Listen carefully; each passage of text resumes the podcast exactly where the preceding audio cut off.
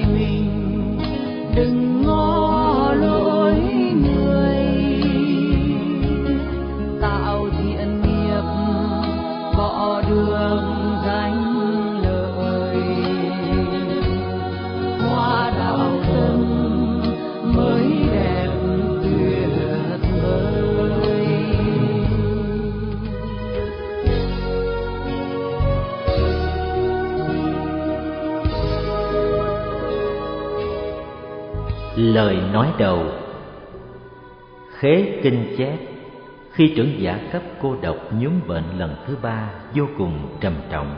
Vì cảm nhận được sự đau đớn và tiều tụy của thân xác là một trở ngại lớn cho việc tập trung tinh thần Để đối trị với cận tử nghiệp. Nên ông cầu thỉnh hai tôn giả là Xá Lợi Phất và A Nan Đà Đến bên giường bệnh để khai thị và tiếp độ khi nhìn thấy sắc mặt xanh xao hốc hác của trưởng giả cấp cô độc, biết chắc rằng mạng căn ông sắp dứt, không còn được bao lâu. Tôn giả xá lợi phất khai thị, này cấp cô độc, ông hãy thực hành pháp giải thoát, bằng cách buông bỏ dứt khoát tất cả những sự dính mắc của sáu căn, nhãn nhĩ tỷ thiệt, thân, ý. Ông phải xem nó như sáu nguyên nhân đã làm cho mình đau khổ từ bấy lâu nay. Ông cần phải tự giải thoát cho chính mình bằng cách tách rời tâm thức ra khỏi sáu trần sắc, thanh, hương, vị, xúc, pháp. Đừng để chúng lôi kéo nữa. Sau khi nghe lời khai thị của hai tôn giả xong, trưởng giả cấp cô độc hoàn toàn thoát khỏi mọi sự tham luyến thế gian. Tâm thức tách rời được sáu trần và qua đời an lành trong chánh niệm. Kinh Lăng Nghiêm có dạy nhược năng chuyển vật, tức đồng như lai. Nghĩa là nếu có ai chuyển hóa được vật thì thành phật tức thì. Hàng bồ tát thì chuyển được vật, còn phàm phu thì bị vật chuyển. Phật và chúng ta giống nhau ở chỗ cũng có sanh già bệnh chết. Song đối với đức phật, khi gặp cảnh sanh già bệnh chết, tâm ngài vẫn thản nhiên, không theo duyên mà chuyển biến đó chính là chỗ tuyệt vời, tự tại hơn người của đức phật vậy. Ở đây, cuộc đời của hòa thượng phải chăng đã chuyển hóa được bệnh duyên cho đến những giây phút cuối cùng ngài vẫn an nhiên thiện chung trong chánh niệm. Tiểu phẩm thầy tôi là những mẫu chuyện mà môn hạ của ngài trực tiếp được nghe, cùng những lời đối thoại của ngài với các bậc tôn túc chư tăng ni thiện tiến trong quãng cuối đời. Thầy thiện phước đã ghi lại bằng tất cả nỗi niềm cảm xúc khi nhìn thấy những hạt mưa rơi trông như những giọt thời gian của một kiếp người đang vội vàng trút xuống theo dòng nghiệp thức. Mong rằng tiểu phẩm thầy tôi này khi đến tay các bạn sẽ là một đề tài thực tập quán niệm về cuộc đời tu tập của chính mình. Huệ nghiêm, ngày phật quan hỷ sa môn thích minh thông thực hiện bởi Trung tâm Diệu Pháp Âm, chùa Khuôn Diệt, đường Phạm Văn Hai, quận Tân Bình, thành phố Hồ Chí Minh. Website diệu pháp âm.net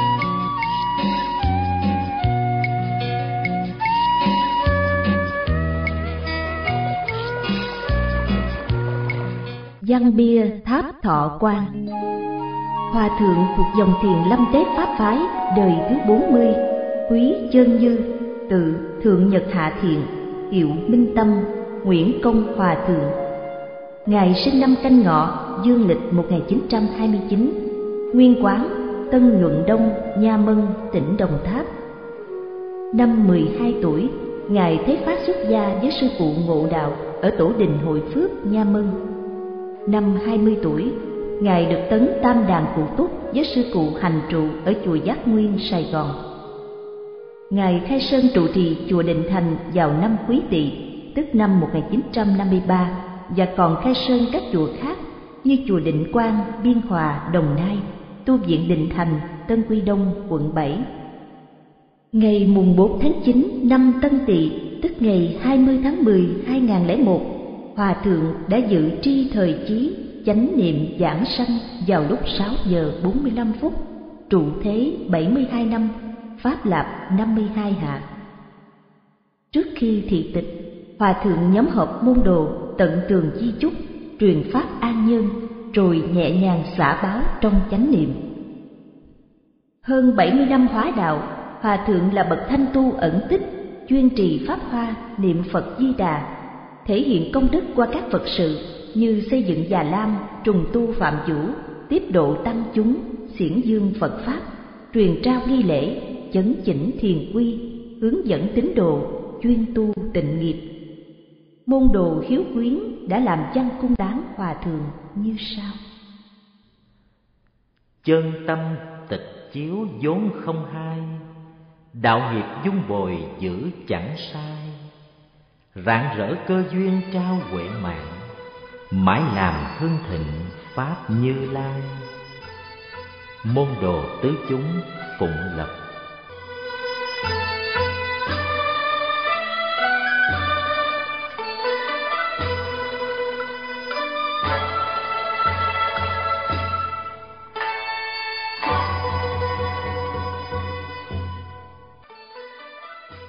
Mục thứ nhất, Mưa trong cõi lòng.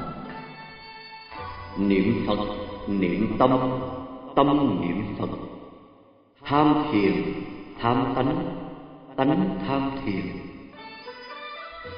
Lần đầu tiên tôi mới thấm thía được nỗi buồn thương cho một kiếp người. Đó là một buổi chiều mưa nơi bệnh viện. Những gì tôi sắp nói ra đây xuất phát từ tận đáy lòng chứ tràn ngập niềm cảm xúc vô biên. Quả thật như vậy, nhìn mưa ở bệnh viện, riêng tôi có sự cảm nhận sâu sắc hơn những cơn mưa đời thường mà tôi từng gặp. Tôi không sao quên được một buổi chiều u ám cuối thu, từng cơn gió thổi làm rơi những chiếc lá giao mùa còn sót lại. Cái lạnh của không gian lúc ấy dường như chan hòa với cái lạnh buốt ở cõi lòng tôi trong gian phòng vắng lặng, chỉ có tôi và người bệnh. Đó là Hòa Thượng Diện Chủ, Chùa Định Thành. Sự lạnh lẽo trống vắng ấy, tôi tưởng như ai ai rồi cũng cảm nhận được khi người mình kính mến sắp sửa lìa đời. Thật là vô thường, già bệnh không từ bất cứ một ai trên thế gian này. Tôi còn nhớ rất rõ, hôm ấy là chiều thứ bảy, bệnh viện trống vắng đến trợn người chỉ còn lãng giảng vài cô y tá trực không gian dường như đang chìm trong không khí nặng nề thỉnh thoảng chợt vang lên những tiếng rên đau của một bệnh nhân nào đó nghe thật thương tâm. Tôi bỗng dưng cảm thấy buồn thương cho kiếp người, hay nói đúng hơn là thương cho chính mình. Thế là tôi băn khoăn lo lắng với nhiều câu hỏi. Già bệnh ư, mình có mắc phải không? Khi nào, ngày mai, một tháng hay một năm sau nhưng tất cả chỉ là những gì đang đợi chờ phía trước. Sanh già bệnh chết là cái lẽ thường tình ai ai cũng sẽ trải qua. Tuy nó thường diễn ra trong đời sống hàng ngày nhưng thật là quan trọng. Vì đức phật đã từng khẳng định sanh tử là việc lớn. Nhìn lại quải trần thế mắt mở vẫn say nằm Từ căn phòng số 251 lầu 3 Bệnh viện Bình Chân Tôi nhìn qua khung cửa Thấy những hạt mưa rơi lưa thưa trong bầu trời ảm đạm. Những giọt mưa lúc ấy trông như những giọt thời gian của một kiếp người đang vội vàng trút xuống để mang ta về với các bụi hư vô. Kiếp người thật chóng vánh. Trong khi đó, thời gian là con quỷ vô thường, luôn luôn níu kéo và lôi dắt chúng ta đến chỗ tàn tạ già nua. Ta bà cõi tạm, cực lạc quê hương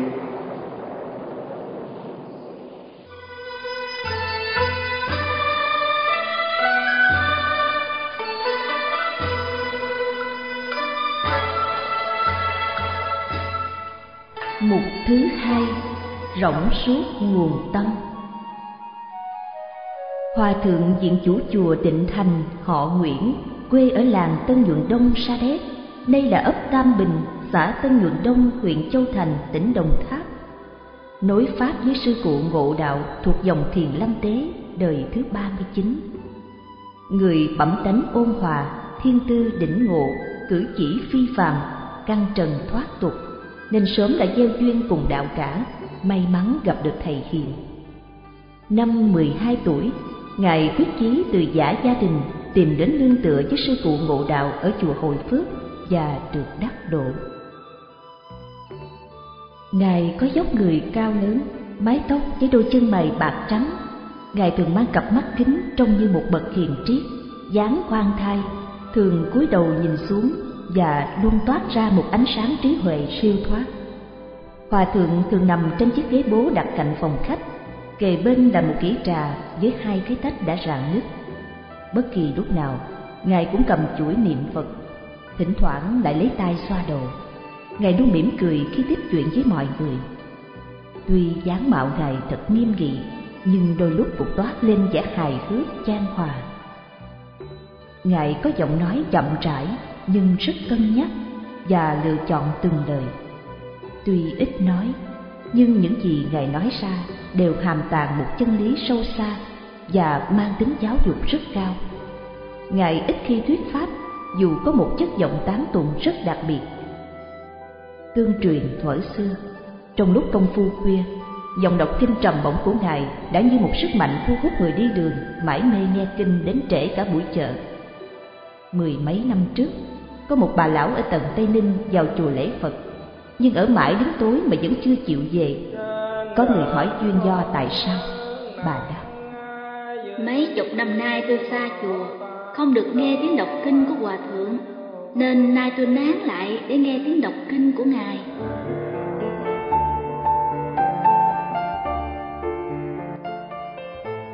Khi có Phật sự phải đi, Ngài thường sách chiếc cặp màu da bò đeo một tràng hạt và ngồi trên một chiếc xích lô đạp. Ấn tượng đầu tiên mà Ngài để lại trong tôi đó là nhân buổi lễ chi quan của một vị hòa thượng chiên tịch.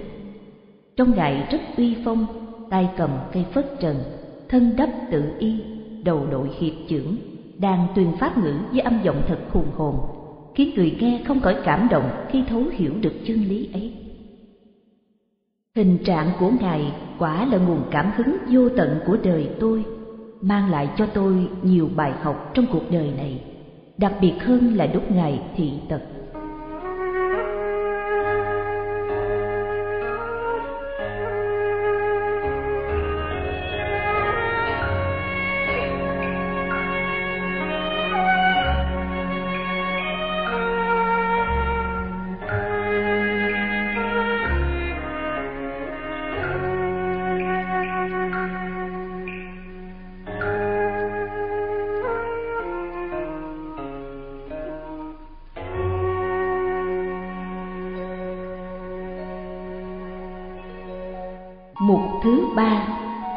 Học vô thường.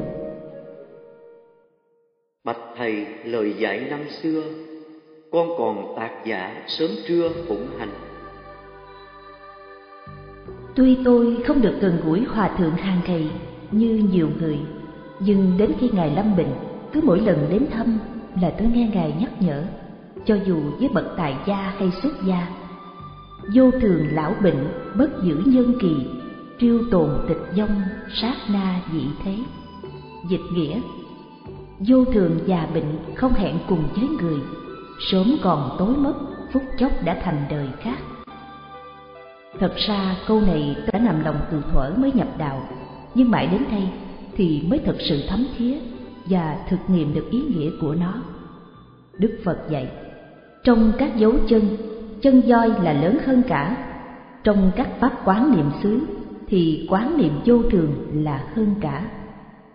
Cuộc sống hàng ngày, ta đã chạm mặt với không biết bao nhiêu cảnh tượng vô thường mà ta cứ tản lờ đi.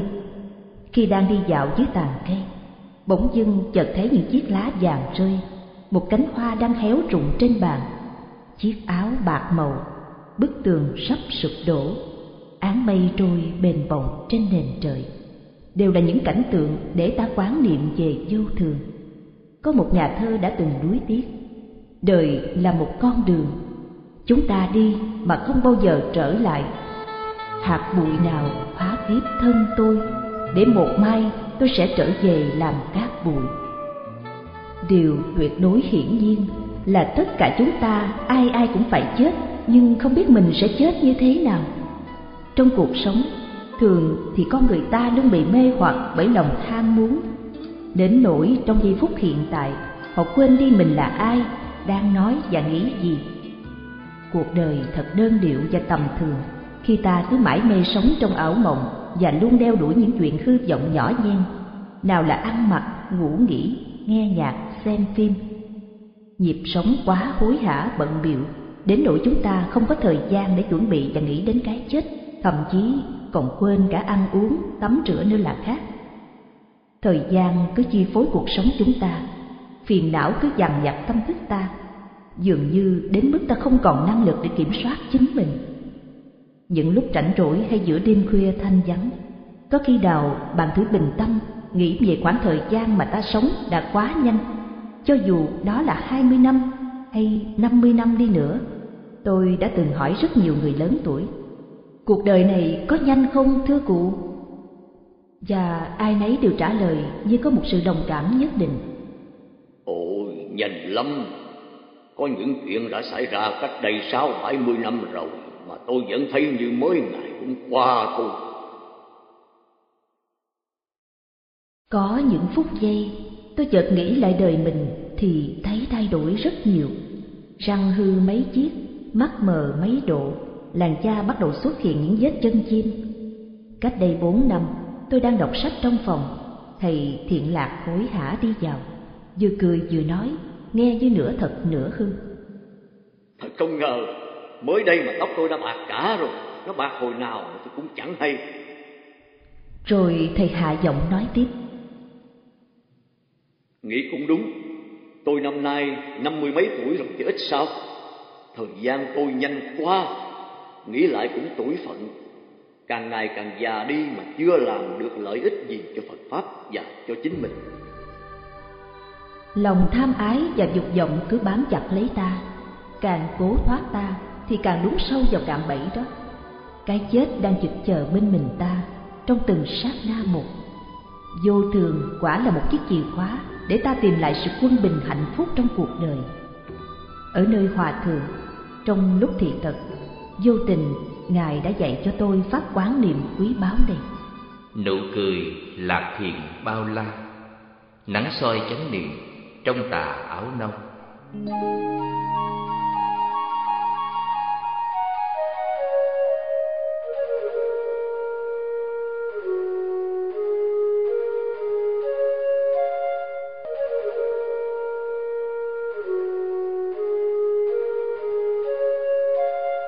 Mục thứ tư.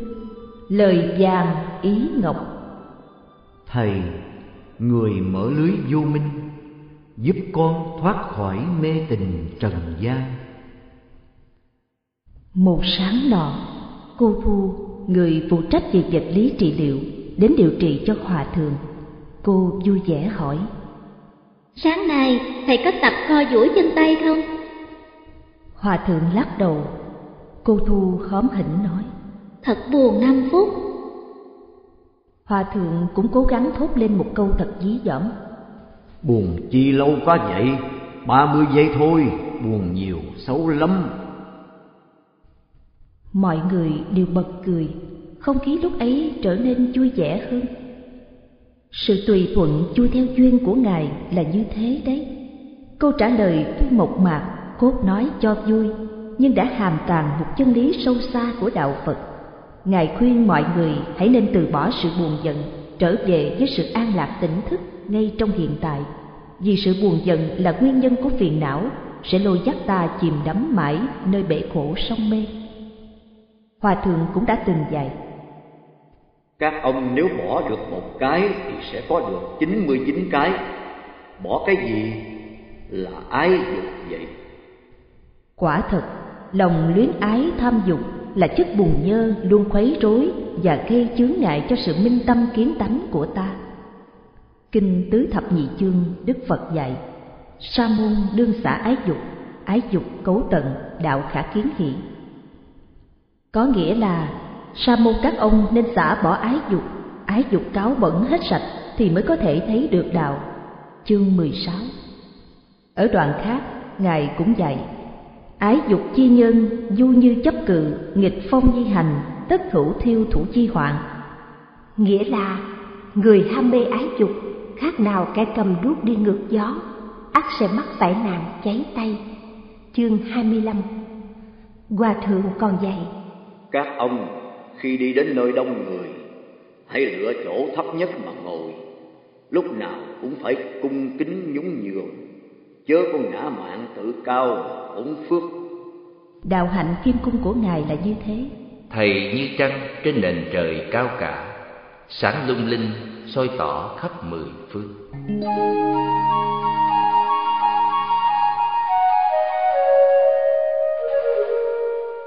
Mục thứ năm Du phương tham học. Trên nhờ minh sư huấn thị Dưới cùng pháp lữ tham tầm Ngài từng kể. Thuở nhỏ cuộc sống của tôi rất khó khăn. Nào là gặp cảnh giặc giả, nghèo khó. Cơm thì bữa đói bữa no. Khi học thì phải ủ trái mù u làm đèn đốt. Lấy đất bùn non làm phấn và phải lấy lá chuối để làm giấy. Hàng ngày vào buổi trưa dưới ánh nắng gai gắt tôi phải băng qua mấy cánh đồng đi đến chùa giảng An ở cái xếp để học những điệu tán với hòa thượng Hải Nguyên. Rồi phải hầu thầy giả gạo, cuốc đất trồng khoai không có thì giờ nghỉ ngơi. Thời đại bây giờ văn minh lắm, vật chất chẳng thiếu một thứ gì. Các ông, nếu không cố gắng nỗ lực tu hành, thì thật là có lỗi với phật tổ vào thập niên 40, sư cụ hành trụ được cung thỉnh làm giáo thọ ở Trường Khương, Tổ đình Hội Phước, Nha Mân, Đồng Tháp. Vì mật hạnh ẩn tu nên sư cụ cất một cái thất nhỏ ở bên giường tháp để tu niệm. Với dung nghi dễ mến lại chịu khó học đạo ngài đã được sư cụ hành trụ chọn làm thị giả. Tình thầy trò môn thuở được thắt chặt từ đấy thật là một nhân duyên hội ngộ muôn đời hiếm có đẹp. Vài năm sau, giặc pháp tràn vào chiếm cứ vùng nha mân. Chúng phá chùa đốt miễu và giết hại dân làng. Tăng chúng buộc lòng phải ly tán khắp nơi như những cánh chim lạc loài giữa bầu trời giông bão. Bấy giờ, sư cụ chùa dạng an phải tản cư lên tổ đình hội phước để lánh nạn. Đi cùng có chú tám thiện nghiêm, thị giả của sư cụ là người thông minh mẫn tiệp lại rất giỏi toán quẻ dịch. Ngài mới đến thăm hỏi bây giờ thời cuộc rối ren chiến tranh bùng nổ bạch sư chú dạy con phải làm thế nào? Thầy thiện nghiêm đâm chiêu dây lát rồi nói tham phương học đạo là việc thầy trồng của đời người. Để tôi xem sao. Vừa dứt lời ngài nhổm dậy đi đến đầu giường dở quẻ dịch ra và bảo số ông phải rời khỏi biển sông nước hẻo lánh này. Đi đến chốn thành thị đông người thì mới có thể làm nên đạo nghiệp. Ngài đưa tay chỉ về hướng gia đình sài gòn và nói chính nơi ấy ông sẽ gặp lại duyên xưa. Kể từ đó ngài cứ đau đáo suy nghĩ. Một hôm ngài bỗng nhớ lại vài năm trước đây khi mãn hạ lúc tiễn sư cụ hành trụ ra về, Ngài đã từng căn dặn. Dùng này về sau nhất định sẽ loạn lạc. Nếu có mệnh hệ gì, ông hãy tìm gặp tôi. Thế là Ngài quyết định khăn gói ra đi, theo cùng là hai sư huynh Nhật Trung và Nhật Sơn. Trước tổ đường, hương trầm nghi ngút, Ngài rất đau lòng khi nhìn cảnh chùa vắng vẻ. Trong thâm tâm thật không muốn rời xa tổ đình, cũng như từ biệt làng quê, nơi chứa nhiều kỷ niệm của một thời thơ ấu mà suốt đời Ngài sẽ không bao giờ quên. Ánh ban mai đã ló rạng ở đàn đông, những đàn chim đang tung cánh giữa bầu trời cao rộng như đón chào một ngày mới sắp bắt đầu. Ba huynh đệ sau khi thắp hương lễ tổ xong lên đường tham phương cầu học. Lúc ấy, Phật học đường Giác Nguyên cũng vừa thành lập. Nơi đây, Ngài đã được sư cụ hành trụ ân cần đón nhận và cho nhập chúng tu học. Vì nhận thấy đây là người tuổi trẻ tài cao. Tuy năm ấy, Ngài chỉ là một chú sa di 17 tuổi, nhưng đã toát ra dáng vẻ của bậc sa môn, nên sư cụ đặc biệt mở ra tam đàn để cho Ngài tiến cụ.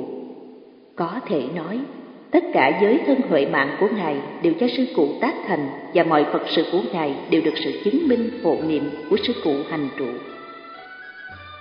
Dù không phải là đệ tử, nhưng sư cụ lúc nào cũng thương mến và xem Ngài như môn hạ thừa pháp của sư cụ. Thời gian sau, tăng chúng đến tham học ngày càng đông. Hơn nữa, vì thời cuộc nhiễu nhương nên kinh tế của Phật học đường Giác Nguyên bị khủng hoảng, tưởng chừng không thể duy trì được nữa. Nhân thế, sư cụ mới lập ra ban kinh sư nhằm kết duyên với tín đồ, đồng thời cũng tạo điều kiện kinh tế cho tăng chúng an tâm tu học. Ngài cùng với thầy bổ Tịnh, Thiền Phương là những người trụ cột trong ban. Cũng vào thời điểm ấy, Hòa thượng Hồng Nhân chùa Từ Thoàn được sư cụ hành trụ thỉnh đến trợ giảng bộ luật sa di sớ giải. Nhân đó, Ngài lại được thân thừa học hỏi và nghiên cứu thêm về nghi lễ cổ truyền của miền Nam. Một hôm, tăng phòng Phật học đường Giác Nguyên bị đánh bom. May thay, Ngài thoát chết vì có Phật sự phải đi xa. Từ đấy, tăng chúng của Phật học đường cũng bắt đầu ly tán. Riêng bản thân Ngài với ba y một bát, muôn dặm là nhà, theo duyên ứng cúng gần xa, tùng chúng tham phương đây đó.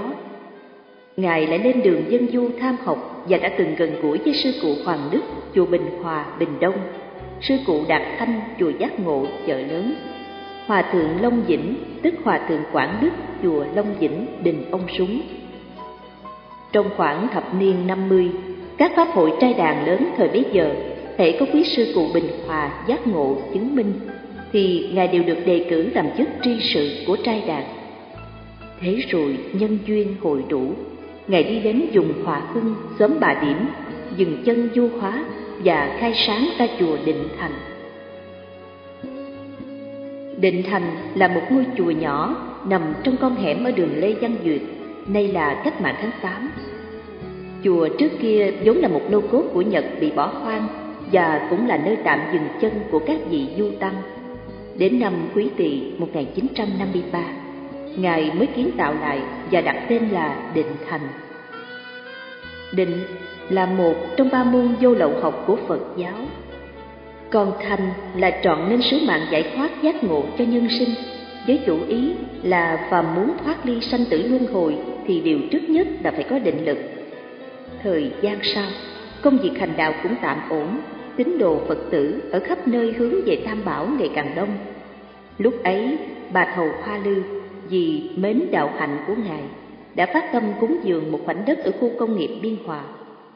Ngài thấy nơi ấy là vùng hoang sơ vắng vẻ, dân chúng ít biết đến đạo đức nhân nghĩa, nên tạm gác lại việc hành đạo ở chùa Định Thành, một mình đến đó để phát cỏ khai khoan và mở mang đạo nghiệp.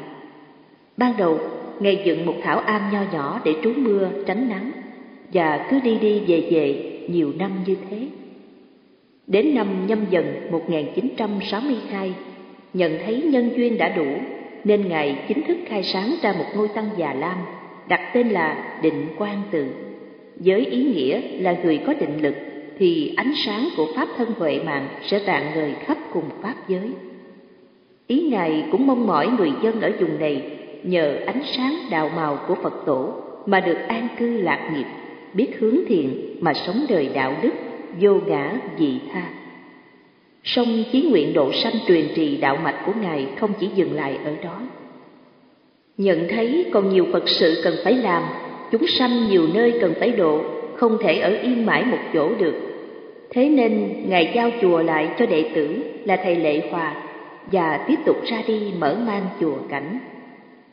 Giới công hạnh hoàng pháp lợi sanh, đáp lời cầu thỉnh của hàng Phật tử dùng Tân Quy Đông nhà bè, mong muốn có một ngôi chùa để sớm hôm lễ bái. Năm 1967, Ngài đã mua hai lô đất tại đây, xây dựng ngôi định thành tu viện, nay thuộc quận 7, và giao cho thầy Nhật Xuân trong nôm, nay là đạo tràng của ni chúng trong môn hạ, do sư cô Lệ Mỹ trụ trì. Vì muốn tạo điều kiện cho các Phật tử gieo duyên tam bảo, nên Ngài đã đứng ra tổ chức đoàn cung nghinh tượng Phật để đi cúng dường các chùa ở nông thôn. Không chỉ cúng tượng, mà Ngài còn đưa đến tận nơi làm lễ an vị chu đáo cho trú xứ đó, và đoàn hành hương cúng tượng Phật cũng từ đây mà hình thành. Có thể nói, Ngài là một trong những vị tiên phong tổ chức hành hương ở Sài Gòn thời bấy giờ. Sau năm 1975, Hòa Thượng Thiền Khưng trụ trì Tổ đình Hội Phước là vị Pháp nữ thân thiết nhất của Ngài vì tuổi già sức yếu, không đảm đương nổi Phật sự, nên trước lúc viên tịch đã cung thỉnh và phó chúc Tổ đình Hội Phước cho Ngài để tiếp nối gia phong của Phật Tổ. Và cũng dặn dò bốn chúng đệ tử của môn đình phải y chỉ theo Ngài mà tu học. Thế là Ngài lại phải gánh giác thêm trọng trách nữa trở thành diện chủ tổ đình hội phước, chứng minh và đảm đang mọi Phật sự tại quê nhà.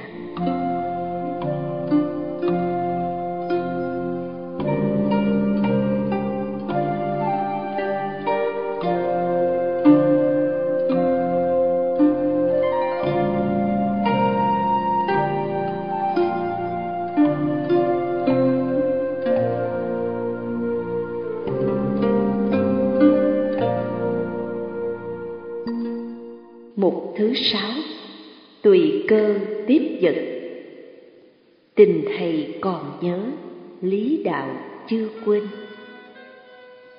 Cách đây vài năm, nhân dịp xuân sang, tôi đến Khánh Tuế Hòa Thượng.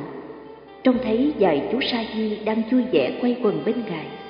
Khi ấy có một chú sa di nhỏ đến ôm choàng lấy ngài, ngây thơ nói: Sư ông, cho con làm hòa thượng đi, làm hòa thượng chắc sướng lắm hả sư ông? Ngài cười phào mệt lắm. Sa di nũng nịu. Sao vậy sư ông? Ngài bảo hãy làm hòa thượng thì không được đùa giỡn không được ham ngủ không được trốn học mê chơi không được lười biến tụng kinh. Mấy chú có làm được không?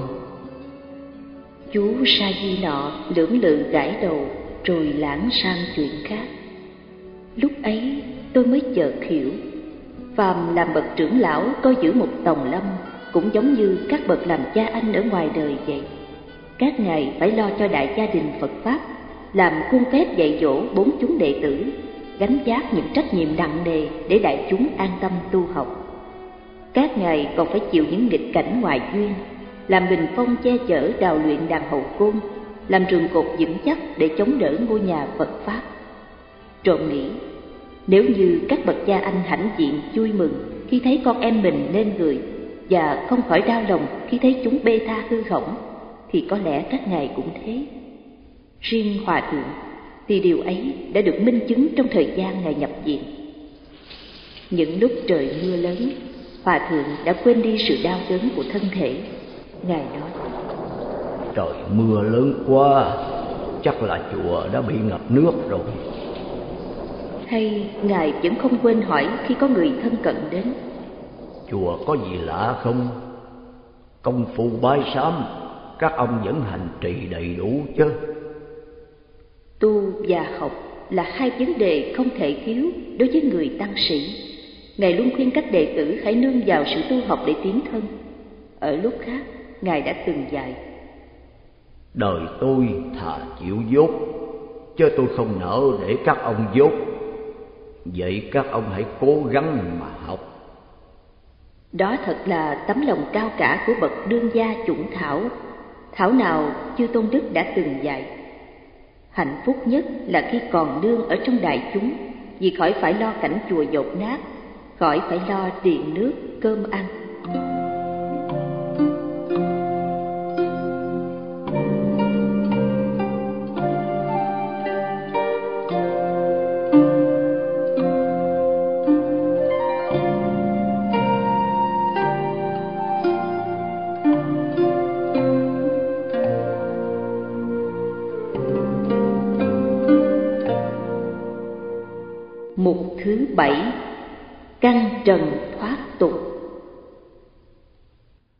Hương trà triệu châu hãy còn phản phất.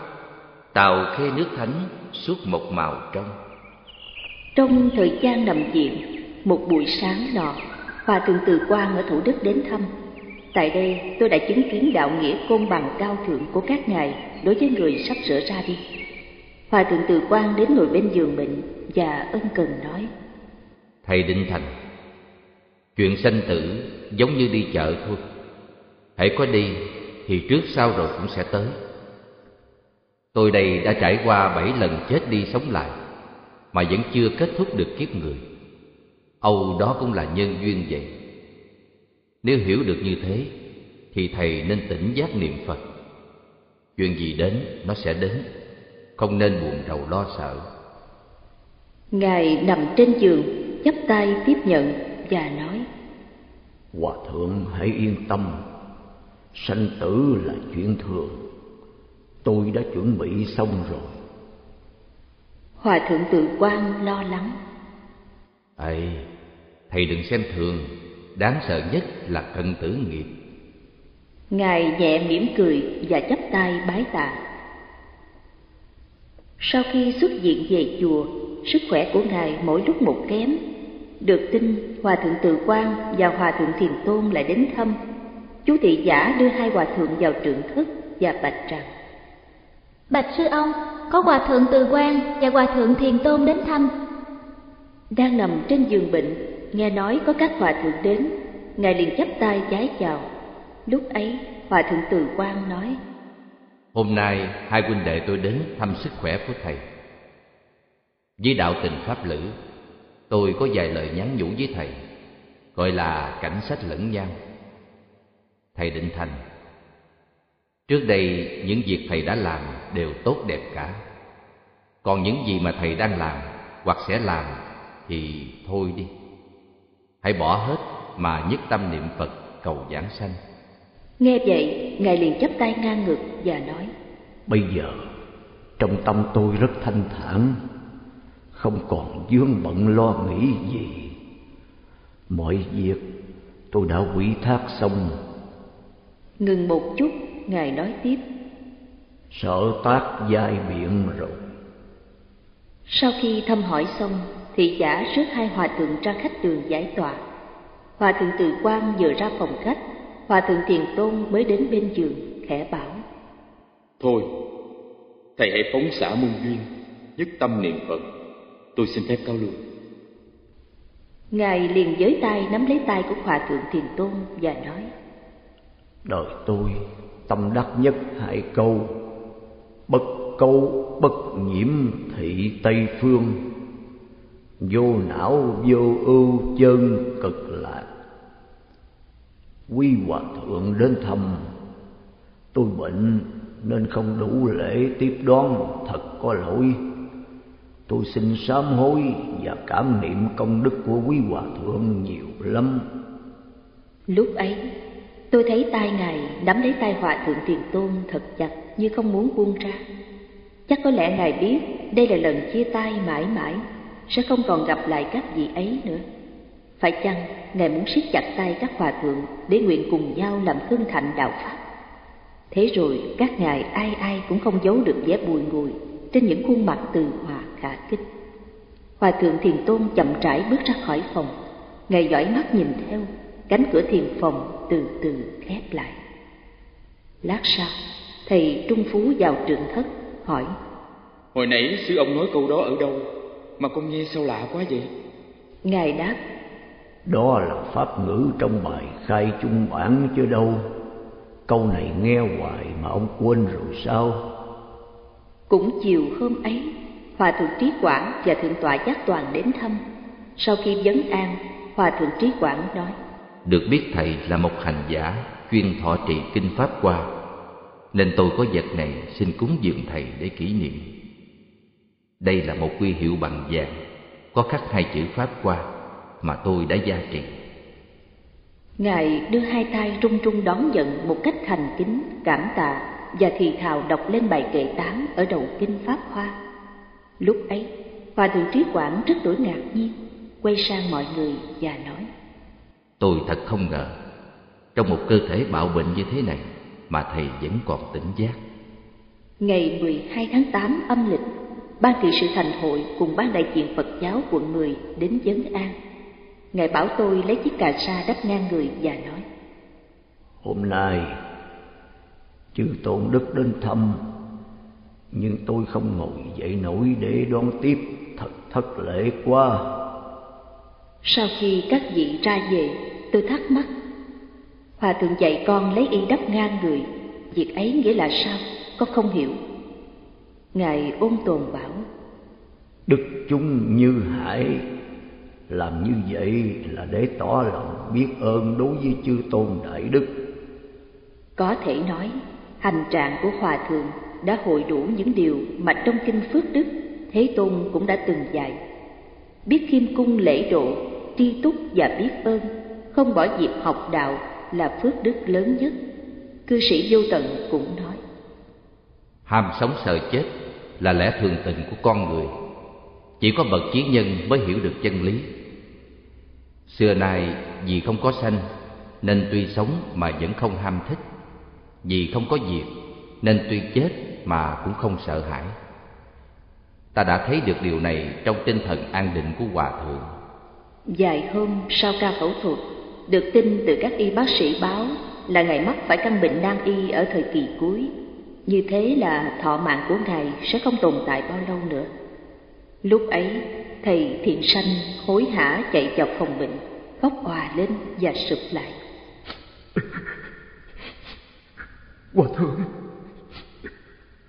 Hòa thượng mở mắt phủ dụ sanh kỳ tử quy đó là chuyện thường ở đời. Hơi đâu mà ông khóc. Im lặng giây lát lâu ngài nói nhẹ nhàng.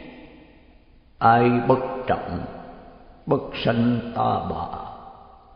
Niệm bất thiết bất sanh cực lạc. Ôi đời người như một cuộc hành trình vô tận là quán trọ là bến tạm qua đêm chúng ta là những lữ khách đang mệt mỏi lang thang và trú ngụ trong đó. Người thấu suốt được chân lý ấy thì không còn bị sanh tử ràng buộc, thông dong tự tại, nhẹ nhàng như gió thoảng mây bay, xem kiếp phù sanh như nước chảy qua cầu và xem cái chết như sự trở về. Đó chính là cái nhìn của hòa thượng. Sông nước bờ mê, người dẫn độ, đò đêm bến giác từ tay chèo.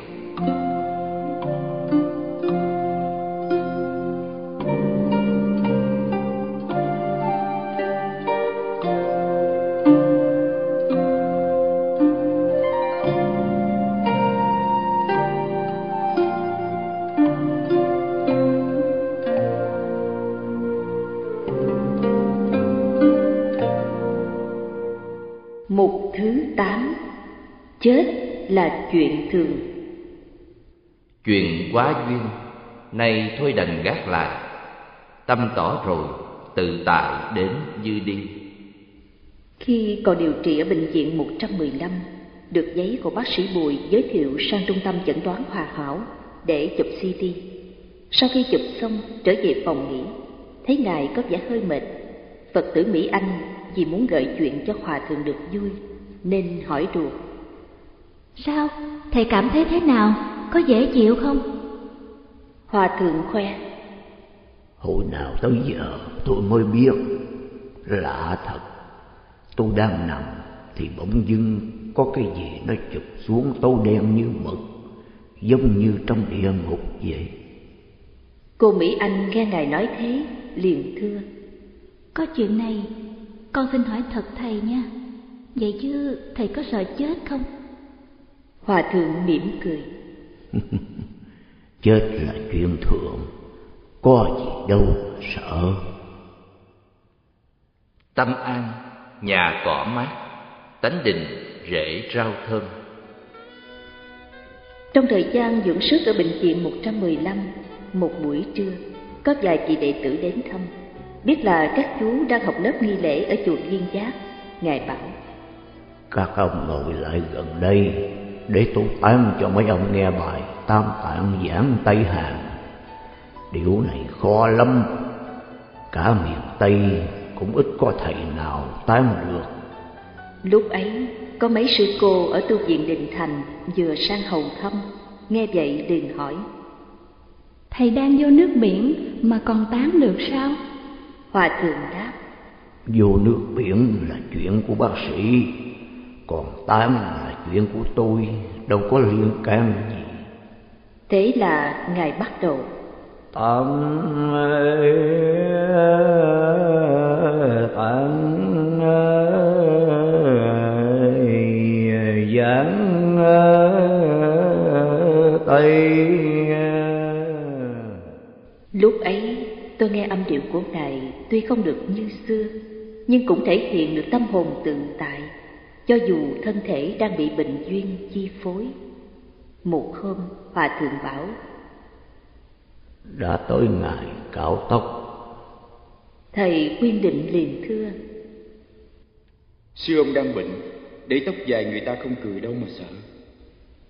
Hòa thượng bảo tuy người ta không cười nhưng cũng phải cạo.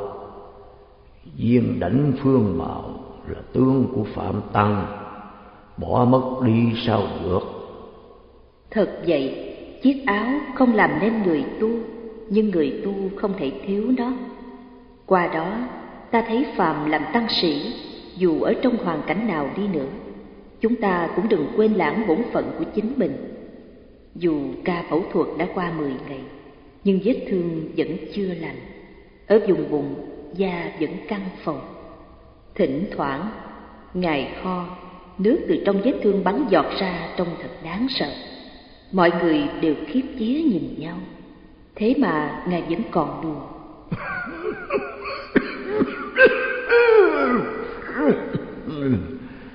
ủa trí thông đâu rồi? Thầy trí thông nhanh nhẹn đáp. Mô phật con đang ở đây. Ngài bảo ông tới phòng trực. Kêu bác sĩ, đừng chế nước vào bụng tôi nữa. Chế vô nhiều. Nó tràn ra là ướt áo, thay hoài, mất công quá. Mọi người nghe xong đều cảm thấy vừa lo lắng, vừa tức cười. Thật lạ lùng, đến lúc cận kề bên cái chết mà ngài vẫn tỉnh bơ điều đáng để phục hơn là cho dù bệnh trạng có chuyển biến cơ thể có khó chịu thế nào đi nữa thì ngài vẫn thản nhiên không bao giờ có một lời than vãn một hôm đến giờ uống thuốc vì liều thuốc uống hơi nhiều ngài mới nói với tôi rằng thuốc bữa nay nhiều quá. Thôi ông uống giùm tôi đi. Tôi không uống đâu. Tôi ngạc nhiên hỏi hòa thượng không uống thì làm sao hết bệnh? Ngài bảo chứ ông thấy tôi có bệnh gì đâu. Tôi thật không hiểu nổi. Hòa thượng đang nằm viện và bệnh rất nặng kia mà. Ngài cặn kẽ giải thích ông này dốt quá. Tôi không nói tới chứng bệnh đó. Cái bệnh trạng trong cơ thể con người lúc già yếu là lẽ đương nhiên nhưng cái bệnh của tôi quá đắt rồi chữa trị không hết đâu hơn nữa ai cũng mắc phải hai chứng bệnh thân bệnh và tâm bệnh bệnh kia thì tôi chữa hết từ lâu. Bệnh này là do già quá rồi, còn phải chữa trị làm chi cho mệt. Nghe Ngài nói xong, thầy Nguyên Định cảm phục quá, bèn viết ra mấy câu tán thán rằng Thiếu niên thấu triệt lão bệnh chi bổn lai di nam Lão niên ngộ liễu lão bệnh chi bổn lai cánh nam Lão bệnh nhị đồ tuy hữu dị Hòa thượng bổn lai hữu hà thù. Nghĩa là khi còn trẻ thấu suốt được nguồn cơn của già bệnh đã là chuyện khó Lúc về già biết rõ được nguồn cơn của già bệnh lại càng khó hơn. Hai nẻo già bệnh tuy có khác Nhưng bản tánh xưa nay của hòa thượng thì có khác gì? Nhớ lại lúc ngài còn khỏe Có một vị tăng hay chỉ trích lỗi người. Ngài mới kêu lại mà dạy rằng Ông thử chỉ tay vào cây cột đây Rồi tôi nói cho ông nghe. Vị Tăng liền lấy tay chỉ vào cây cột. Ngài nói đó, ông thấy không? Chỉ vào cây cột thì chỉ có một ngón thôi. Trong khi đó có đến ba ngón tay thì chỉ lại mình. Việc nói lỗi người khác cũng thế.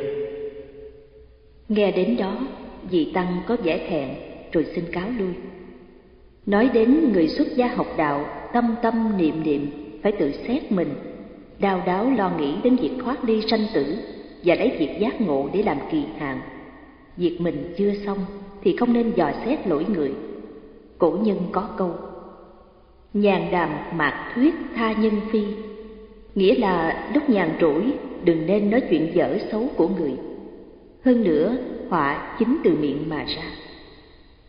Thiền sư Tuyết An cũng từng bảo Việc nhiều chớ sợ, không việc chớ tìm, thị phi chẳng bàn. Người làm chủ một tòng lâm mà thấu suốt được điều này, thì sẽ không bị ngoại vật làm mê mờ. Đó chẳng phải là phong cách tiêu dao tự tại của người học Phật sao?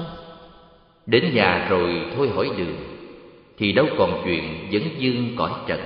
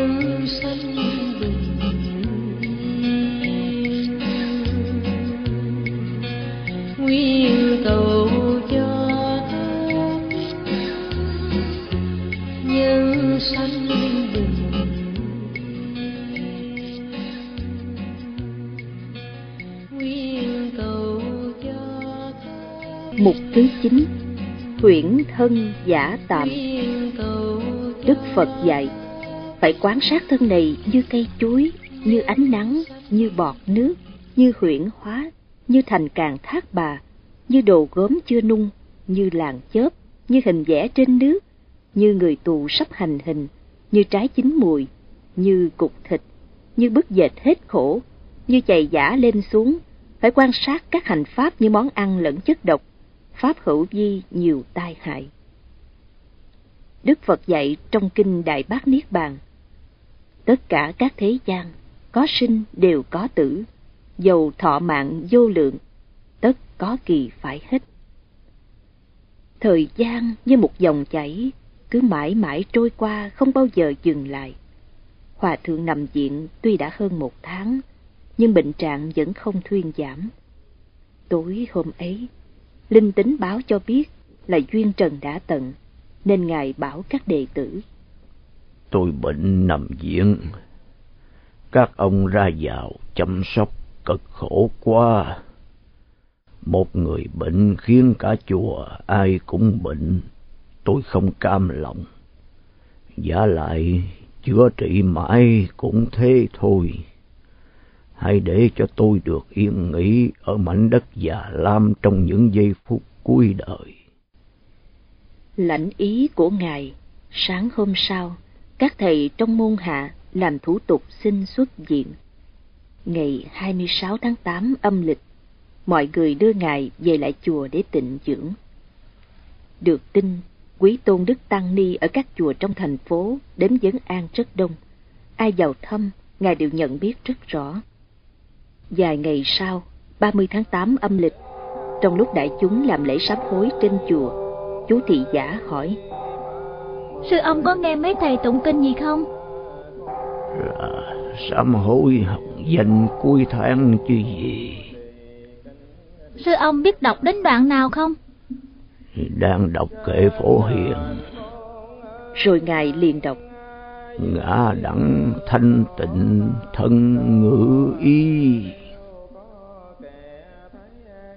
Hơn một tháng trời điều trị, Ngài chỉ dùng nước thuốc qua loa, sức khỏe yếu dần, luôn nằm nhắm mắt. Hãy có ai hỏi thăm, Ngài đều tỉnh táo trả lời rất chính xác. Sớm muộn trời kia khai Phật nhật, đầy sân đạo lý dẫn xuân sang.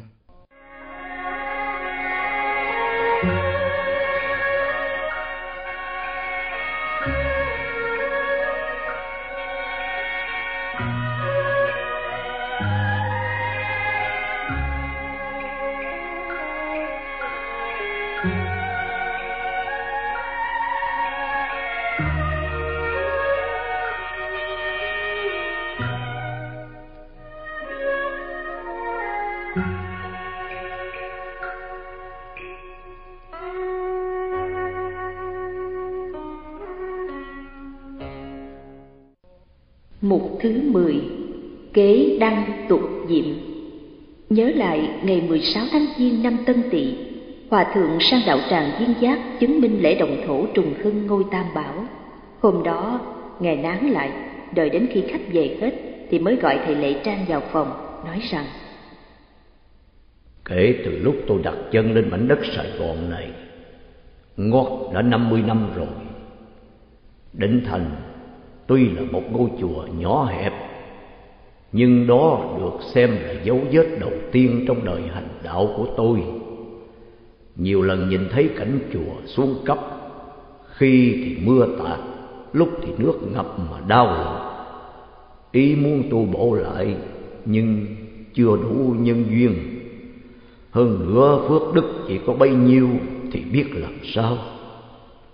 Với đôi mắt đăm chiêu như nhìn về một phương trời xa xăm nào đó ngài trầm ngâm dây lâu rồi bảo, sức khỏe tôi ngày một kém. Đi đứng lại khó khăn. Muốn làm việc gì cũng chẳng được. Thật là lực bất tòng tâm. Dù ông ở định thành hay ở đây, thì tôi cũng đặt hết kỳ vọng vào nơi ông. Nay nhân lúc còn minh mẫn, Tôi đã viết di chúc trao chùa Định Thành lại cho ông kế thừa để tôi có thời gian dưỡng tâm niệm Phật, khỏi phải bận lòng vì Phật sự ngoại duyên. Nghe xong, thầy Lệ Trang cung kính bái lãnh tôn ý. Kể từ đó, Ngài từ chối việc đi phó trai hay chứng minh Phật sự, mà chỉ ra vào trượng thất chuyên tâm niệm Phật. Chẳng quản nay mai đắc thất, chỉ chờ tin tức Tây Phương.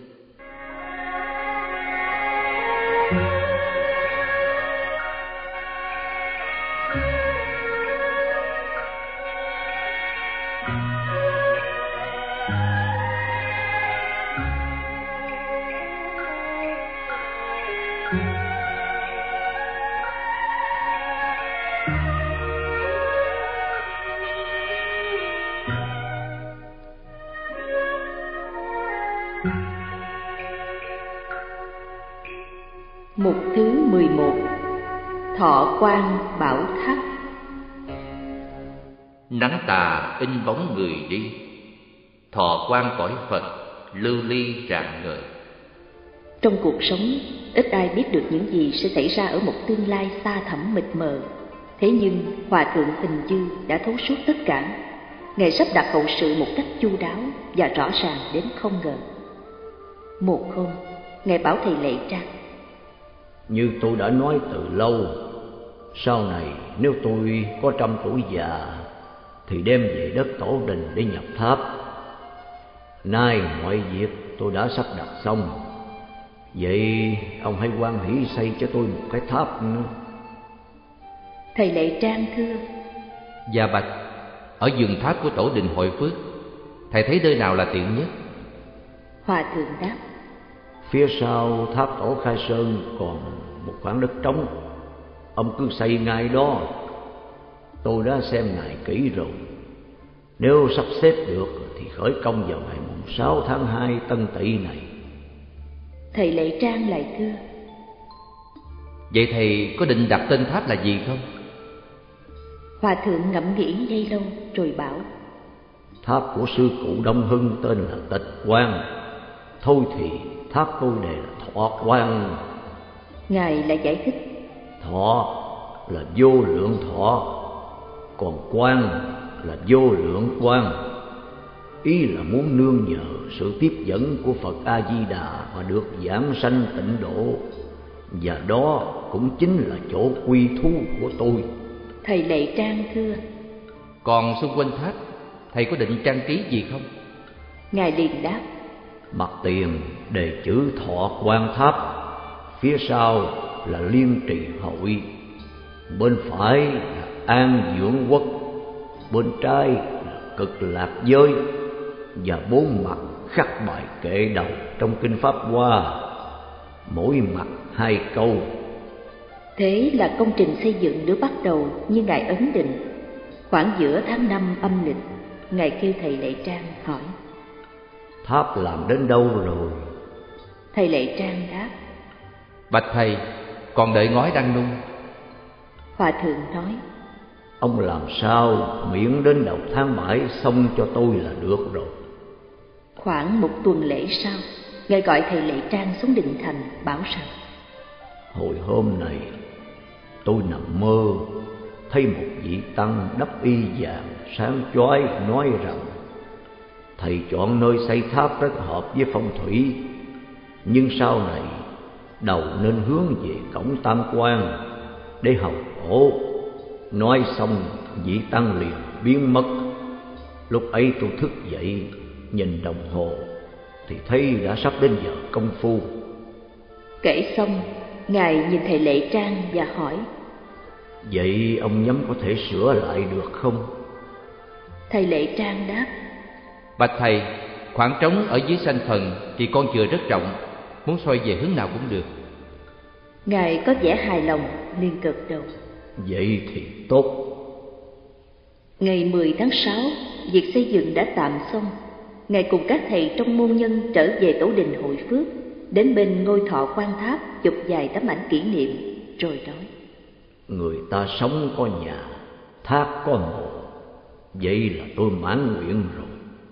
Lúc sắp ra về Sau khi thắp hương trước tổ đường Ngài hướng về các đệ tử nói rằng.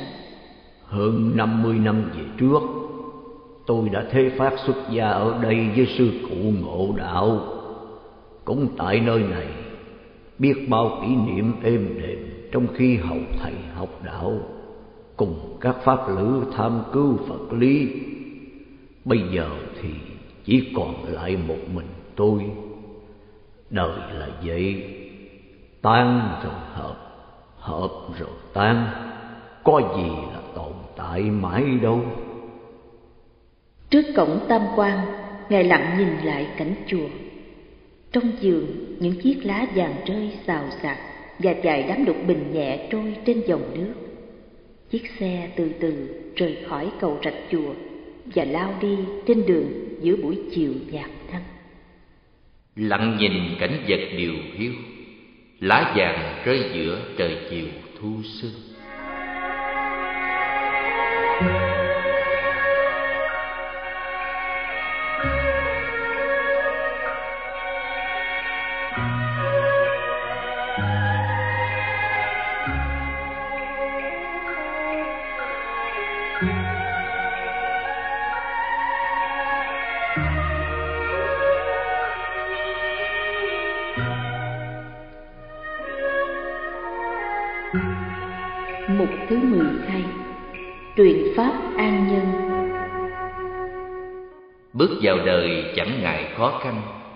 Suốt một kiếp vui câu đạo lý Vài hôm sau khi rời khỏi bệnh viện Khoảng 12 giờ ngày 30 tháng 8 âm lịch Ngài gọi thầy Lệ Trang, thầy Trung Phú và cư sĩ Lệ Quyên vào trường thất đỡ Ngài ngồi dậy Với thần khí vô cùng tỉnh táo, Ngài nói để tôi kể cho các ông nghe về môn phái của mình.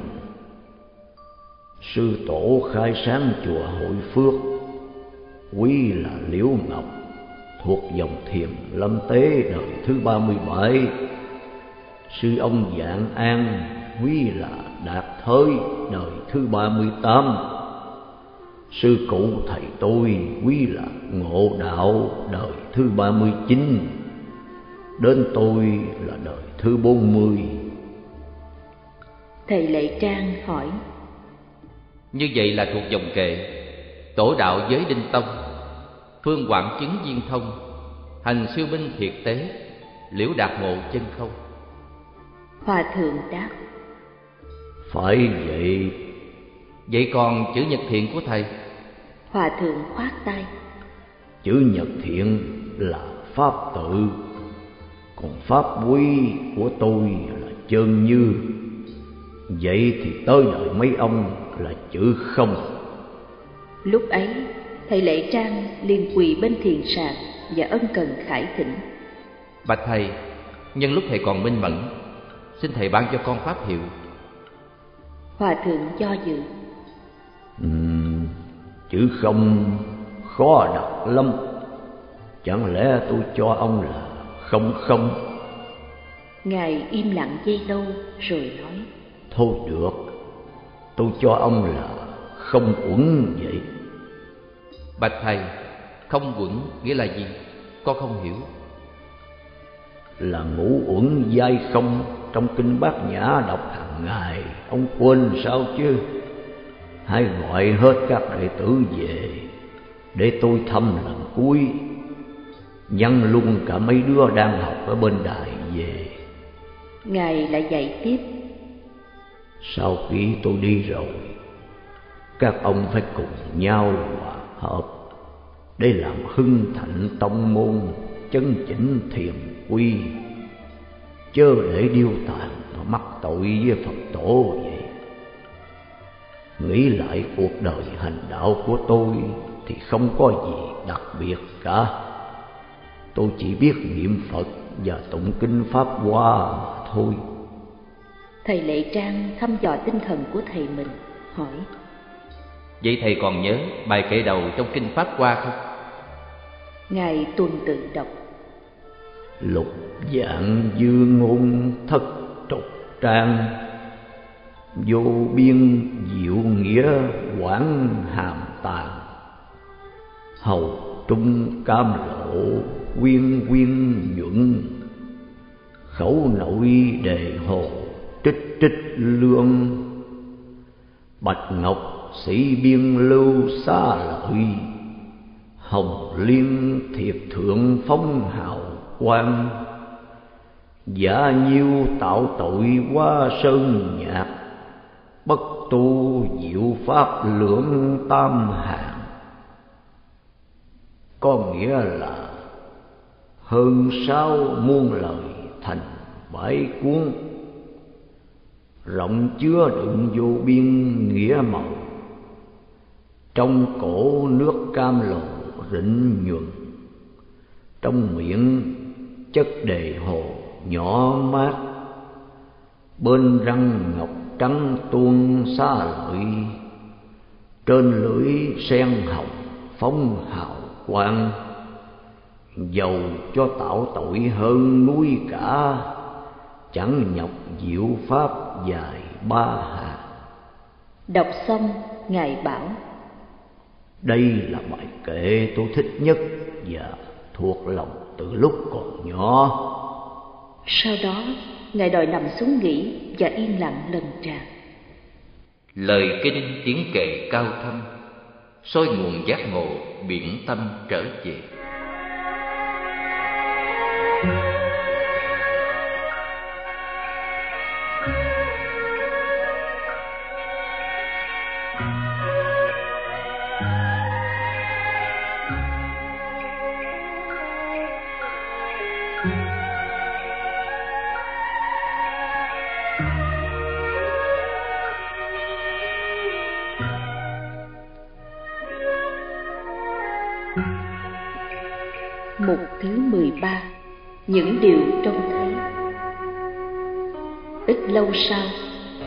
May được vào trường thất của Ngài.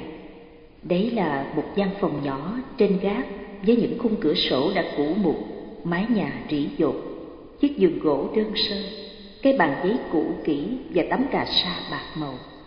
Trên bàn Phật, Một bộ kinh pháp hoa đã cũ nát, Có lẽ chỉ dở đọc quá nhiều lần. Ngài quả là bổn tích thành nhất trí, thiền tịnh chân song tu, tam học các kim biệt nhân quả viên thành thì tạm dịch, bổn tích thành một mối, thiền tịnh thật song tu, ba học đều đầy đủ, nhân quả trọn viên thành. Đời sống biết đủ và buông xả của ngài như thế, nhưng đối với sự tu tập thì thật là sâu xa, đúng như tuệ trung thượng sĩ đã từng nói. Nhất hồi phóng hạ, nhất hồi cao tức là mỗi lần buông xuống là mỗi lần vượt lên cảnh giới cao hơn vậy.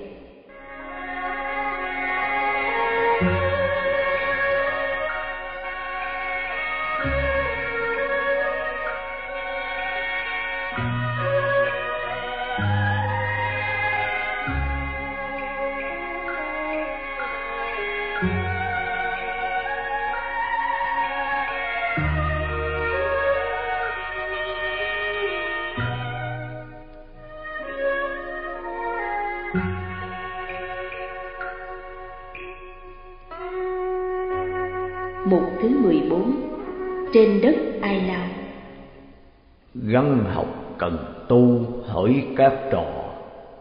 Thời gian đâu phải để hoài cho.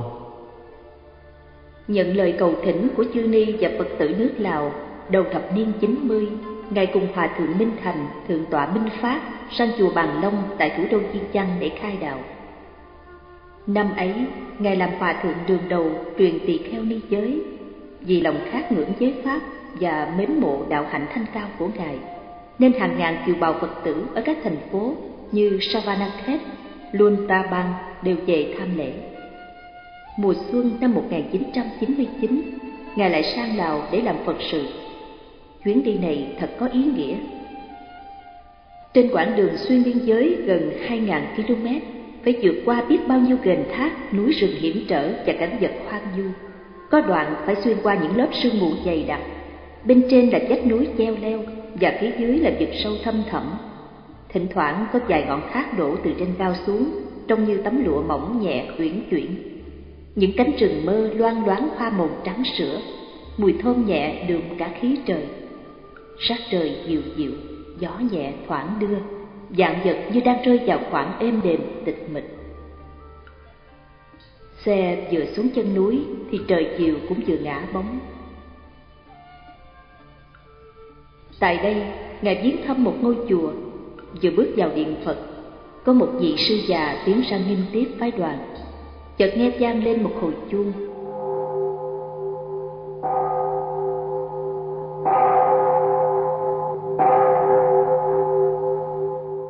Thì thấy các chú tiểu đều tập hợp đến trước Ngài đọc kinh chúc phước.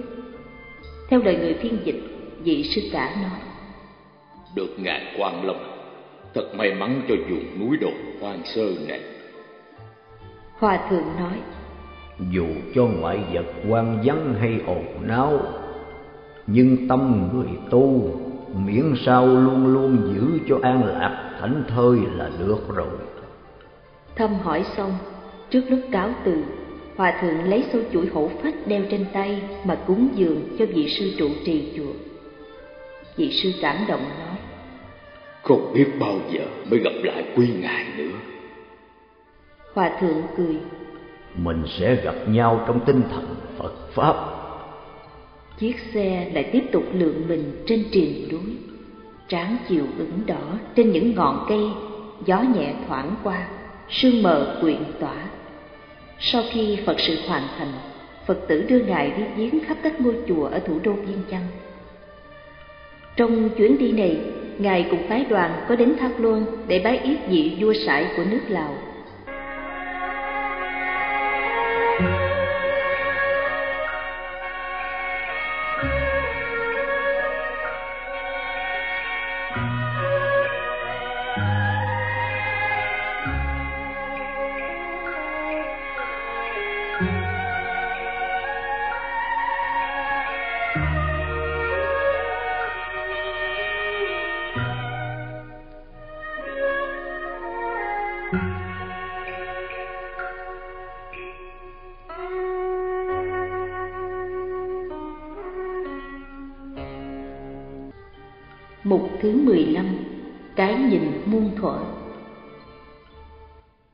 Trụ, ngoài đất trời hiu hắt Hạt dưới trần ôm trọn tính chân như Mùa thu năm Mậu Dần 1998 Hòa thượng cùng Thượng tọa Minh Thông đi dân du trên đất Trung Hoa và đến khu danh thắng Lạc Sơn Đại Phật. Nơi đây sừng sững một tượng Phật Di Lặc do thiền sư Hải Không điêu khắc vào đời trường. Tượng Phật uy nghiêm được tạc trong tư thế ngồi bên vách núi.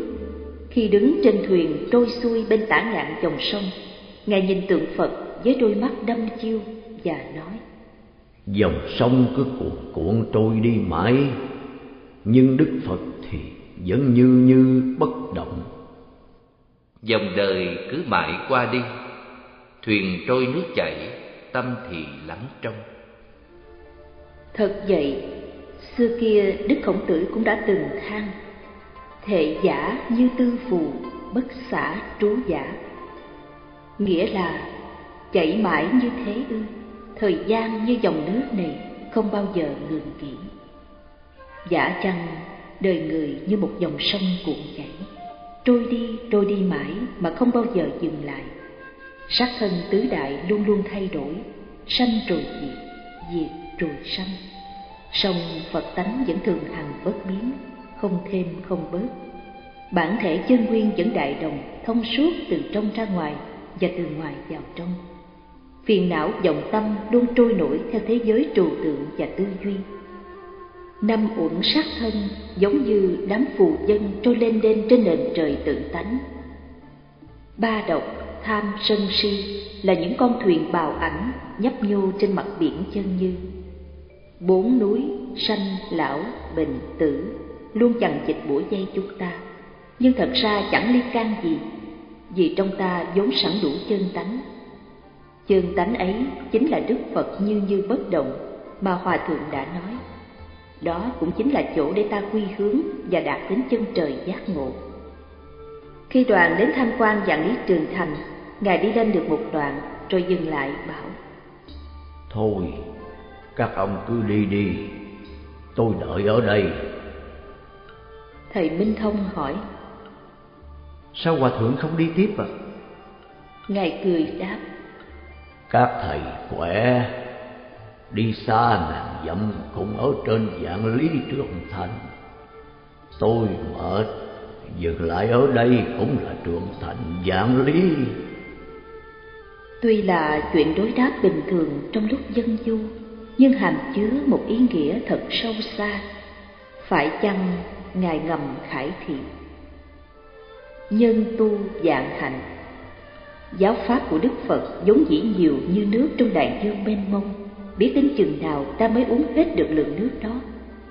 Tuy mênh mông, nhưng ta chỉ cần nếm được một giọt trong đó Thì cũng biết được vị mặn của nó.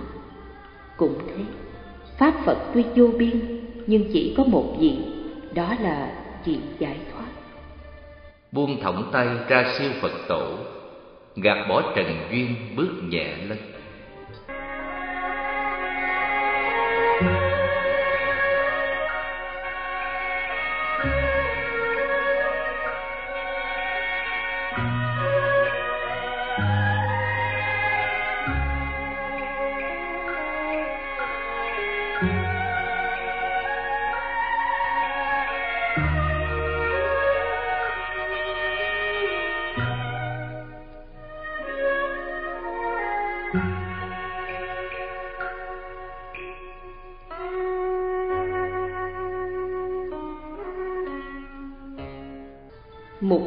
16 Bên dòng tàu khê Lặng nhìn dòng nước tàu khê chảy Đường thấm tình người bủa khắp nơi. Trong chuyến tham quan Trung Hoa Đoàn có viếng chùa Nam Hoa Tức đạo tràng của lục tổ Huệ Năng. Sau khi giảng cảnh và tham bái nhục thân lục tổ Cùng chư tổ Hám Sơn đơn điện Ngài và đoàn ra phía sau giường chùa Đến bên dòng tàu khê Lấy tay dốc nước lên uống và nói.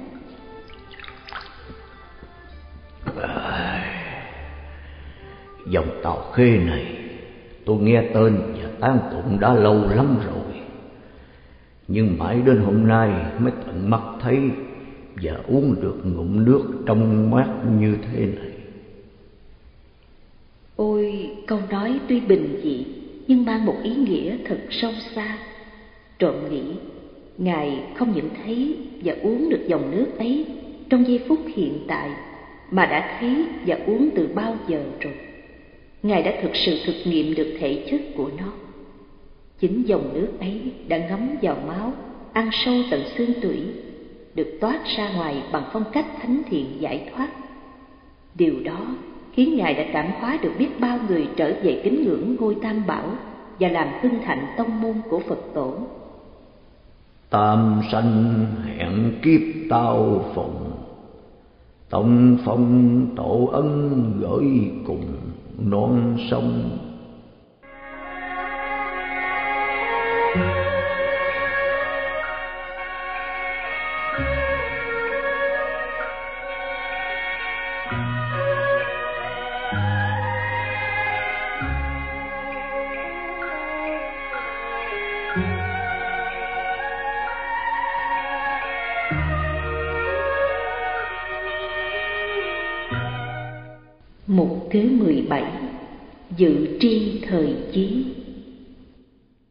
Chưa trong chơi miền đất tổ, Cũng từng lui tới Pháp Dương Môn.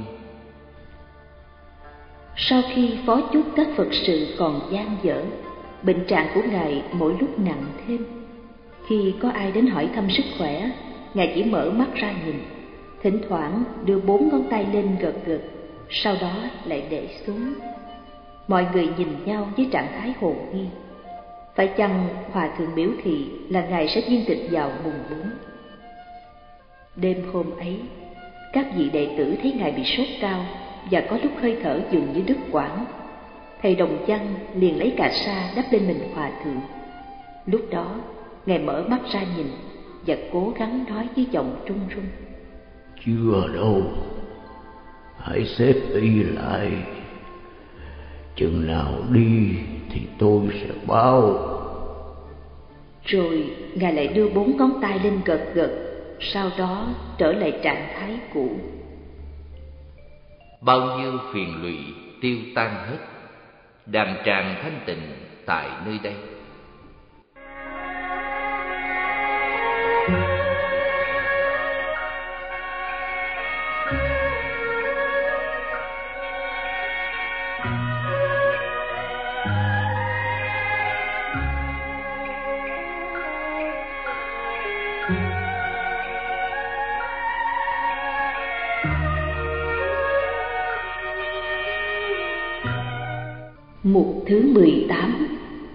trang ngày cuối. Qua sông phải dùng chiếc bè Đến bờ còn có sắm ke làm gì Cổ nhân dạy Người xưa khi có việc phải đi xa Lúc sắp chia tay nhau Họ không mong cầu trân báo Mà chỉ xin một lời khuyên Xem đó là ân huệ. Hơn bao giờ hết Nếu người đi tạm thời cần lời khuyên bảo lấy đó làm hành trang thì người sắp ra đi vĩnh viễn, dù tăng hay tục cũng rất cần sự nhắc nhở ấy để khơi dậy tiềm năng giác ngộ của họ. Đó là lời tống biệt. Hôm đó, quý thượng tọa chương lạc và minh thông ở chùa huệ nghiêm đến thăm. Trong lúc vấn an, thượng tọa minh thông đem bốn phương pháp niệm phật giảng sanh để thăm dò chánh niệm của hòa thượng. Sau khi nghe xong, ngài liền chắp tay đọc. Niệm phật niệm tâm tâm niệm phật. Tham thiền, tham tánh tánh tham thiền. Nghe đọc xong, các thầy rất hoan hỷ và cảm phục. Đối với bậc đạt quan, cho dù bệnh duyên có tăng, có giảm, kiếp người có tử, có sanh, nhưng cái bản thể giác ngộ vẫn sạng ngời như mặt trời lồng lộng giữa hư không. Người mà tỏ suốt được nguồn cơn ấy thì lúc sống hay lúc sắp chết họa hoạn hay bình an, luôn luôn không bị ngoại duyên làm lung lạc chí hướng của mình.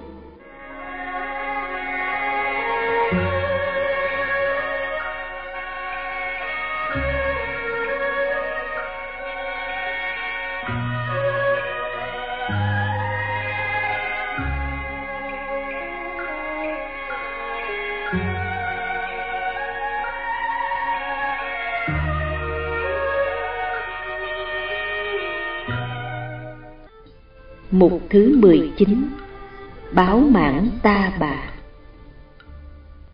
Ta bà một thuở ra đi, Cân bình nửa gánh tây quy nhẹ nhàng. Rừng thiền vắng bóng hạt vàng, Biển trần vượt khỏi, muôn ngàn phong ba.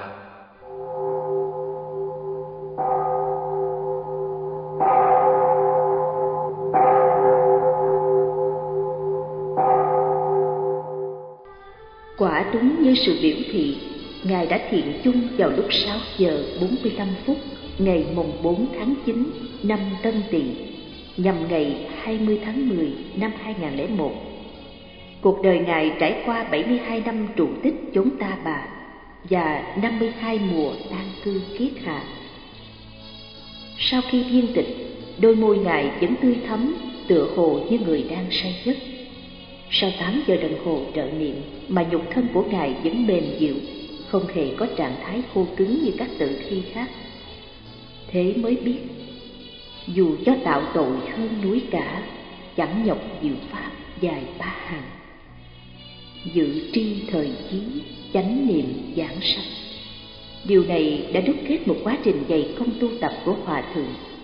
Dẫu biết sanh trụ gì diệt là quy luật muôn thuở của vũ trụ, con người sanh ra rồi chết đi là nguyên lý tự nhiên. Chắc chắn là điều mà không ai có thể tránh khỏi. Song cái chết đến với mỗi người mỗi khác, mau chậm, hoảng hốt, an tường. Âu cũng do nghiệp lực và công năng tu tập lúc bình sinh. Hổ khê tiễn khách, quên tâm cảnh. Soi bóng đông lâm, tiếng vọng ngàn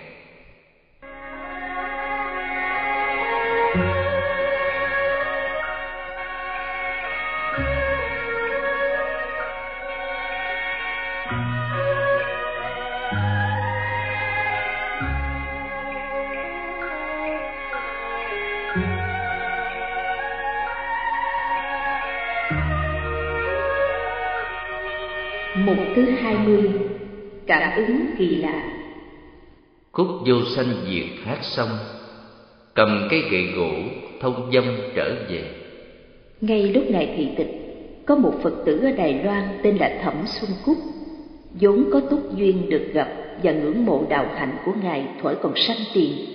Trong giấc ngủ bà thấy bồ tát quan âm đến báo mộng là hòa thượng đã viên tịch bèn giật mình thức dậy nhưng lại do dự và tự nhủ rằng đã là mộng thì làm gì có thật? Thế là bà đã nằm xuống và thiếp đi nhưng chẳng mấy chốc thì nghe có tiếng cười vang vẳng thúc giục bên tai. Dậy mau dậy mau hòa thượng đã viên tịch. Tại sao bà còn mê ngủ thế? Hãy gửi gấp có bức quả chư phật bồ tát. Chứ để khi hòa thượng đi rồi thì không trở lại xem nữa đâu. Nghe xong bà hoảng hốt choàng dậy biết chắc là có chuyện không lành, nên liền gọi điện thoại sang hỏi.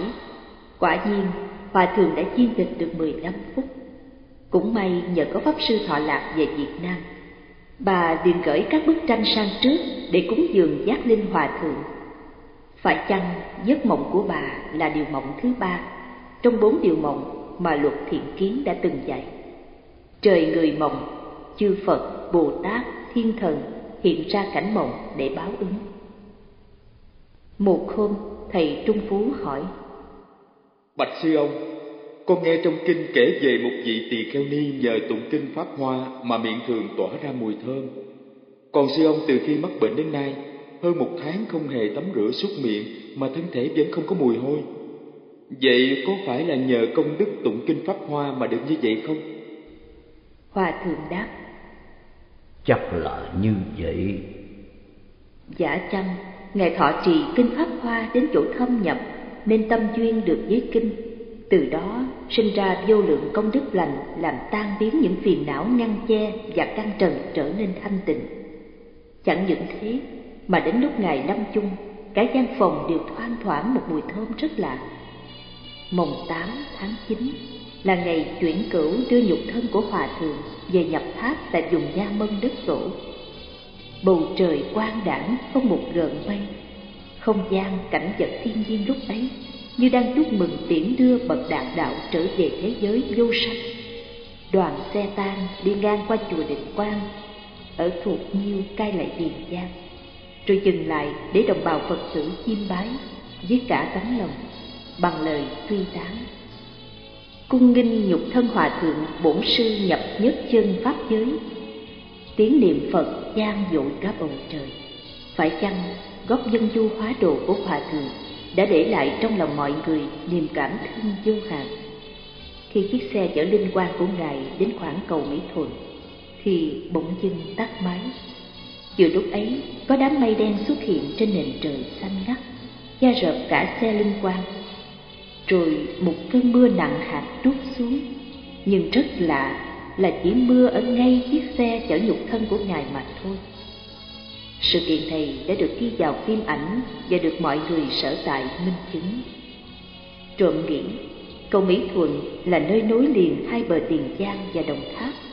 Phải chăng việc xe chở linh quan dừng lại giữa dòng cửu long giang là đất trời muốn ngài ở mãi trong dòng đời phù hoa này để cứu độ chúng sanh?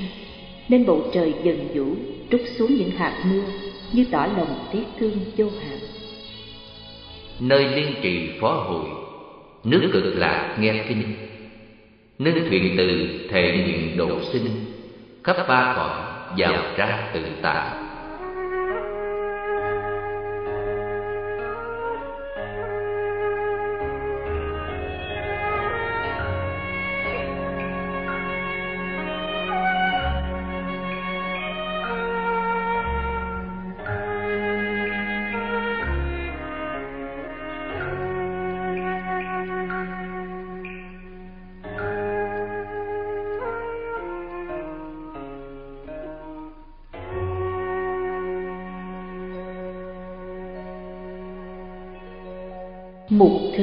21 Duyên xưa còn mãi.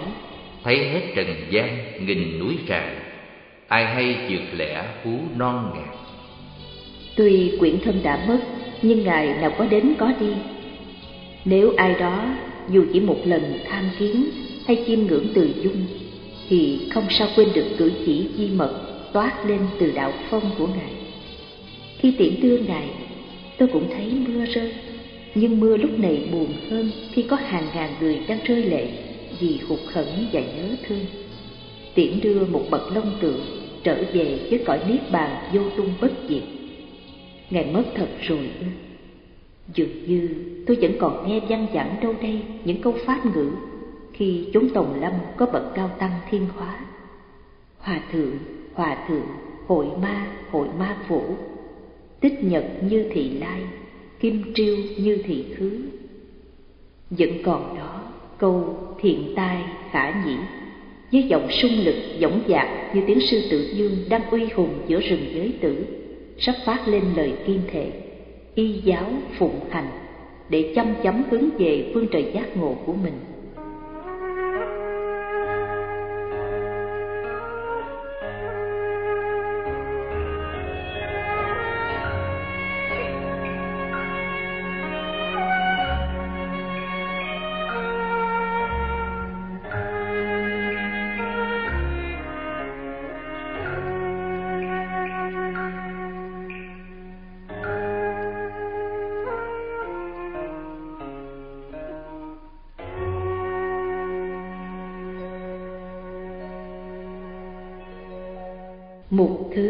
22 Chốn tổ ngày xưa. Người xưa nay đã còn đâu Chỉ còn mấy bạc lòng sầu tiếc thương. Ra vào lòng dạ vấn chương Bóng hình đại sĩ du phương xa mờ. Tổ đình hội phước Ngôi chùa cổ kính Với mái phủ treo phong Ẩn mình trong xóm vắng Như chứa đựng nỗi ưu tư Vì từng chứng kiến Và gắn bó với dung hạnh của Hòa Thượng Từ thuở ấu thơ cho đến ngày quy tịch. Ngài từ hòa kim cung với dòng nước trong mát, mãi âm thầm thấm vào lòng đất, làm cho cỏ cây tươi tốt, hoa trái xum xuê. Đạo nghiệp của ngài đã khiến cho biết bao dân làng trở về quy kính ngôi tam bảo. Bao năm tháng đã trôi qua, ngôi chùa tuy vẫn điềm nhiên nhưng cảnh vật nay đã nhuốm màu tan tóc. Tấm băng rôn với hàng chữ cung nghinh linh quan cố hòa thượng diện chủ tổ đình hội phước dinh quy nhập tháp, vẫn còn căng trong gió. Thọ quan tháp với mái màu ngọc bích lấp lánh mỗi buổi chiều tà, làm cho ai nấy đều không khỏi chạnh lòng khi nghĩ đến ngài. Thật là dép cỏ lối về còn in dấu, hoa đàm tuy rụng vẫn còn hương.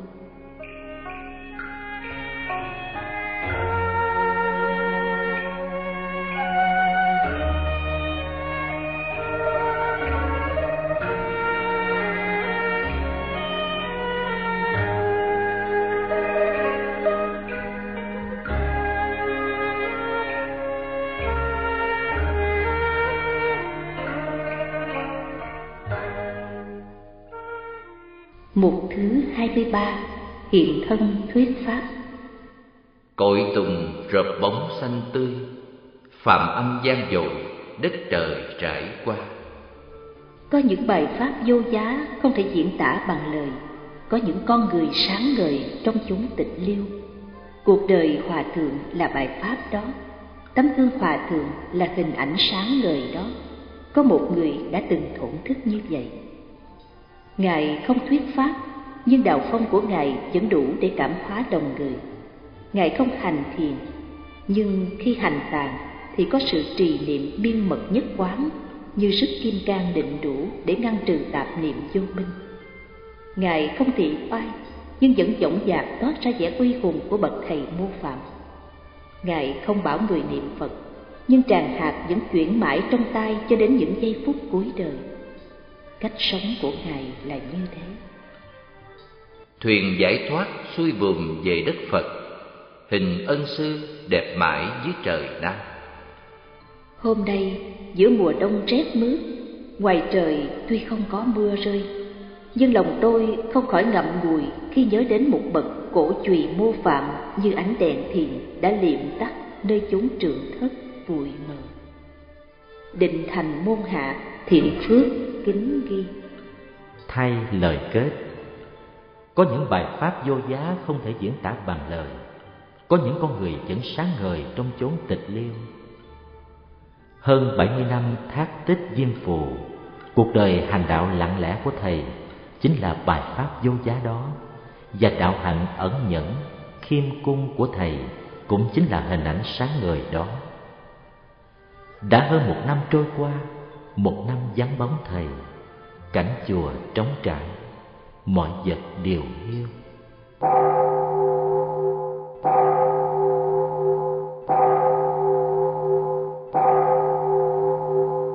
Tiếng chuông chùa vẫn đều đặn ngân nga mỗi buổi hoàng hôn Như gọi tỉnh những ai còn lặng hụt trong đường danh nẻo lợi Chúng con mạo muội viết ra đây Hành trạng của Thầy Bằng những lời mộc mạc, quê mùa.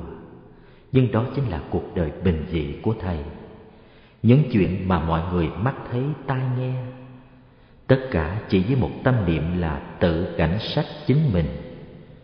Cùng để củng cố niềm tin nơi hàng thiện tiến lúc này tiết trời đã sang thu những cơn mưa tháng bảy sao mà day rước đến nhớ thương như tiếc nuối một bậc thầy khả kính, đã mất đi mà không thể tìm lại được.